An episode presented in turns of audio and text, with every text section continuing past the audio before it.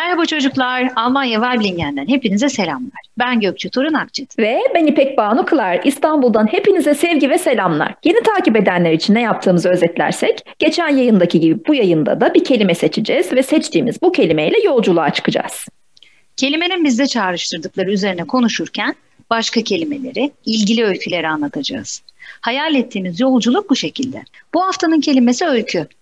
Öykü deyince benim ilk aklıma kitap geldi. Böyle gözümün önünde beliren yüzlerce kitap. Tabii hepsi öykü kitabı değil, roman ya da ne bileyim masal kitabı da var ama hepsi farklı boyutlarda. Yüzlerce kitap ve ben o kitapların içinden hangisini ilk önce okusam diye karar veremiyorum. Öykü deyince gözümün önünde böyle bir şeye sahne belirdi birden.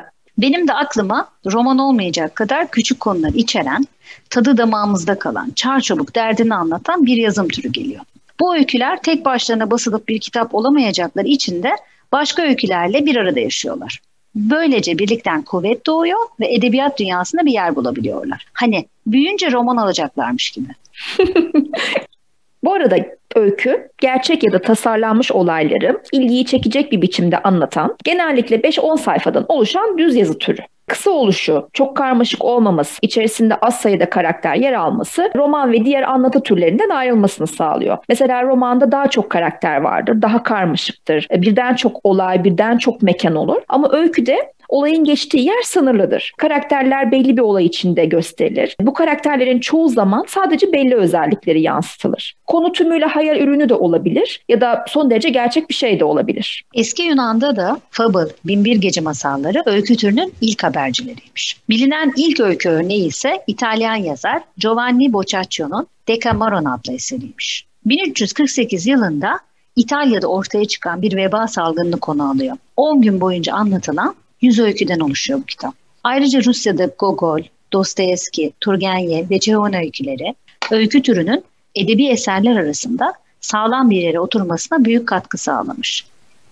Türk edebiyatında da Dede Korkut hikayeleri hem konusu hem de içeriği, anlatım biçimleri bakımından öykücülüğümüze bir temel oluşturduğu söylenebilir. Ee, öykü ve özellikle Türk Edebiyatı'ndaki öykü yazımı ile ilgili birçok isimden bahsetmek mümkün ama e, ben öncesinde okuduğum bilgiler arasında dikkatimi çeken bir şeyi paylaşmak istiyorum. Özellikle bu Dede Korkut hikayelerinden bahsedince aklıma geldi. Hemen paylaşmak istedim. Türk Dil Kurumu'nun hazırladığı sözlüğe baktığımız zaman e, öykü eşittir hikaye olarak geçiyor. Yani öyküyle hikaye eş anlamlı sözcükler olarak tanımlanmış. Aslında halk arasında biz de böyle biliyoruz zaten. Oysa öykü ve hikayenin eş anlamlı olmadığı görüşünü savunan edebiyatçılar var. Şöyle ki, öykü birisini örnek almak, onun gibi yapmak, taklit etmek anlamına gelen öykünmek kelimesinden türeyen Türkçe bir kelime. Hikaye ise bunun Arapçası, Arapça bir kelime. Buraya kadar her şey tamam. Hepimizin bildiği gibi. Ama sonrasında şöyle bir görüş savunuluyor. Hikaye, hikaye etmek, hikaye anlatmak gibi sözlü bir kültürü, bir anlatım dilini tanımlıyor. Halk hikayeleri gibi, Dede Korkut hikayeleri gibi. Yani yazmaktan önce anlatılan bir şey. Ama öykü kurmak, tasarlamak, bunu yazıya dökmek hali olarak açıklıyorlar aradaki ayrımı. E, ayrıca hikaye tamamen hayal ürünü ancak öykünün yaşanmış bir olay olma ihtimali de var diyorlar. O yüzden bu şekilde öykü ve hikayenin eş anlamlı kelimeler olmadığını savunan bir görüş var edebiyatçılar arasında. Öykü yazmak ve hikaye anlatmak diye iki ayrı söylem var gerçekten. Ben her ne kadar çok kitap okusam da hangi kitap öykü kitabı, hangi kitap roman, hangisi masal bunları pek ayırt edemiyorum. Benden de o kadar. Hani masal bir yere kadar ama roman ve öyküyü karıştırdığım oluyor gerçekten. Peki sana bir şey soracağım. İlk okuduğun kitabı hatırlıyor musun? Yani öykü kitabı diye sınırlandırmıyorum bu arada. Masal bile olabilir bence. Hmm. Ee, ilk kitap denince gözümün önüne gelen e, okumayı öğrendiğimiz Cinali kitapları. Şaşırmazsın sanırım.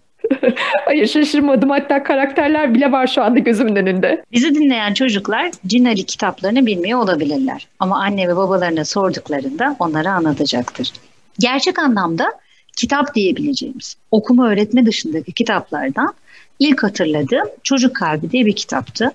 Eyniko adında bir çocuğun başından geçenleri anlatıyordu. Bizim evde çok kitap okunuyor. Özellikle bazı kitapları farklı bir şekilde ciltletiyorlardı. Onlar da benim çok dikkatimi çekiyordu. Ben okuma yazma öğrenince hedefi direkt onlardan birini okumak olarak koydum. Bu sebeple ilkokul çocuğunun normalde okuyamayacağı kitapları hatta okumayacağı kitapları o çağda okudum diyebilirim. Mesela Victor Hugo'nun Sefiller romanı.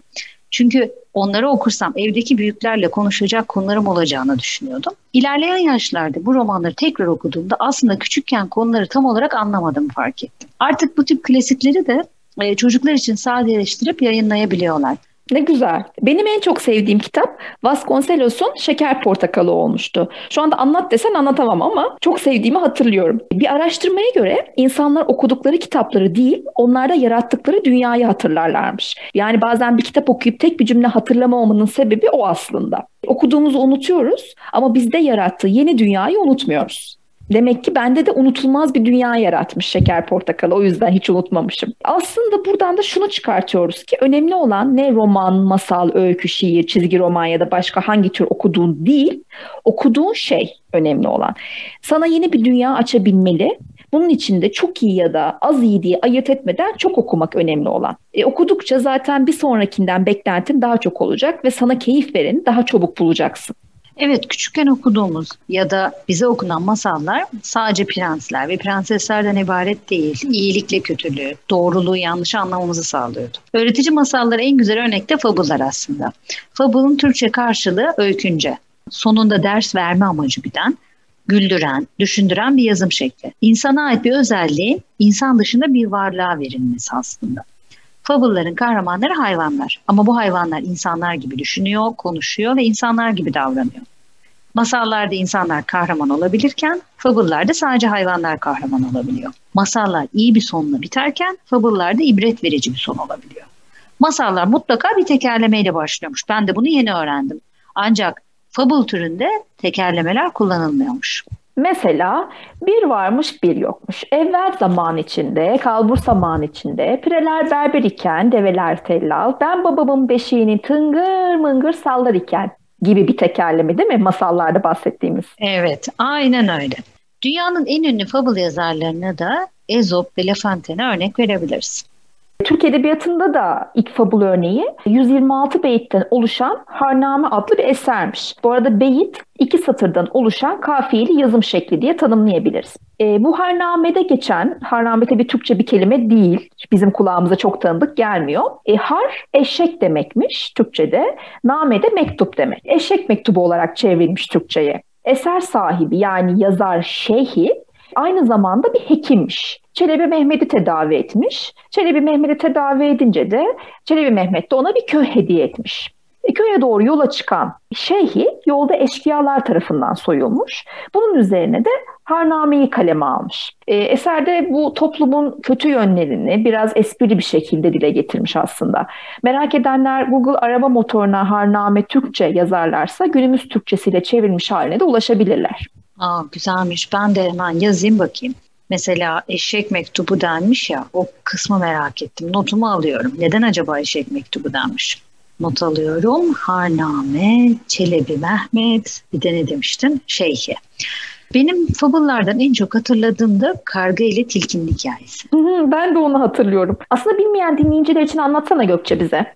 Yani hatırlıyorum dedim ama tabii ezbere bilmiyorum. Hemen arama motoruna yazıyorum. Bakalım orada çıkan karşımıza çıkan sonucu okumaya başlayacağım. Bir tane çıktı. Okumaya başlayalım. Günlerden bir gün Bay Karga konmuş bir dala. Koca bir peynir ağzında. Tilki peynirin kokusunu almış gelmiş. Günaydın sayın karga. Bu ne güzellik böyle. Bakmaya doyamıyorum size.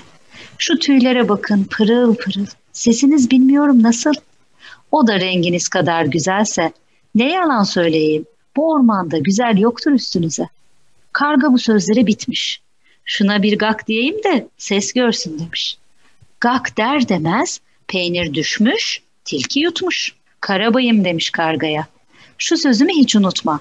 Kaptırdım peynire değer, her dal kavuk çıkarı için över. Yüzüne güler, peynirini yer. Karganın aklı gelmiş başına, iş işten geçtikten sonra.'' Yani diyor ki her iltifata, her güzel söze inanıp kanmamak gerektiği anlatılıyor bu masalda. Masal dedim ama demin senin de anlattığın gibi fabullar masallar türüne girse de masallardan farkı var. Mesela bir varmış bir yokmuş gibi tekerlemelerle başlamıyor asla. E, tekerleme deyince benim aklıma diksiyon çalışmalarında söylediğimiz tekerlemeler geliyor aslında. E, bu yakın seslerin birlikte söylendiği ama söylenmesi zor olan tekerlemeler. Mesela Şemsi Paşa pasajında sesi büzü sesiceler ki şu anda da söylerken son heceyi söyleyemedim. E, ya da ne bileyim şu köşe yaz köşesi, şu köşe kış köşesi, ortada su şişesi. Ya da benim için en zoru bu. O pick-up, bu pick-up, şu pick-up. Aslında kolay gibi bak sen en zoru dedin ama güzel söyledin. Hızlı ve arka arkaya söylendiğinde hiç kolay olmuyor. İstersen bir dene. Hmm, bir dakika deniyorum. Neydi? O pick-up. Bu pick-up, şu pick-up. O pick-up. Oh, oh, oh çok zormuş. O pick-up, bu pick-up, şu pick-up, bu pick-up, bu pick-up, şu pick-up olmuyor. bir dakika ben de sana hemen zor bir şey sorayım bakayım. Evet dinliyorum. Aa benim de bildiğim bir şey var. Evet. Al bu takatukaları takatukacıya takatukalatmaya götür. Takatukacı takatukaları takatukalatmazsa takatukaları takatukacadan takatukalatmadan getir. Hazırım ve başlıyorum. Al şu takatukaları takatukacıya takatukalatmaya götür. Takatukacı takatukaları takatukalatmazsa takatukacıdan takatukaları takatukalatmadan al da getir. Vay, söyledim. söyledim. Aklıma bir fikir geldi aslında. Şimdi bu tekerlemeyi daha doğrusu hangisi olursa takatukalar da olabilir. O pick-up bu pick-up şu pick-up da olabilir. Hiç takılmadan söyleyebilen üç kişiye kitap hediye edelim. Ne dersin? Şahane olur. Neydi tekerleme? O pick-up, bu pick-up, şu pick-up. Bu daha kısa olduğu için bunu seçtim ben şu anda. Tamam. Üç kez arka arkaya söyleyebileceğim. Evet. Hı hı. Hmm. Bugünün kelimemiz öykü ama öykü kitabıyla sınırlandırmayalım. Tekerlemeyi doğru bir şekilde üç kez arka arkaya söyleyip kaydedip bizimle paylaşırsanız yani Çocuk Haber Türkçe Instagram sayfasına direkt mesajla gönderirseniz ilk üç kişiyi seçip hediye göndereceğiz. Hediyemiz de bir kitap olacak. Harika oldu. Ha, bu arada yaşınızı da paylaşmayı unutmayın ki yaşınıza uygun bir kitap gönderebilelim. Bu önemli bir ayrıntı. Zamanımızı da aşmış olabiliriz. Aa, doğru söylüyorsun. Peki o halde bir sonraki yayında konuşacağımız kelimeyi seçtin mi? Evet bir sonraki yayında konuşacağımız kelime çitlenbik. Hmm, peki o halde çitlenbik kelimesinin anlamını biliyorsanız Çocuk Haber Türkçe Instagram hesabına direkt mesaj ile kayıtlarınızı iletirseniz bir sonraki yayında bizler de paylaşabiliriz. Ayrıca yayınla ilgili fikir ve önerilerinizi bu adrese gönderebilirsiniz. Bu haftalık yayınımız bu kadar. Ben Gökçe. Ben İpek. Hoşçakalın. Hoşçakalın.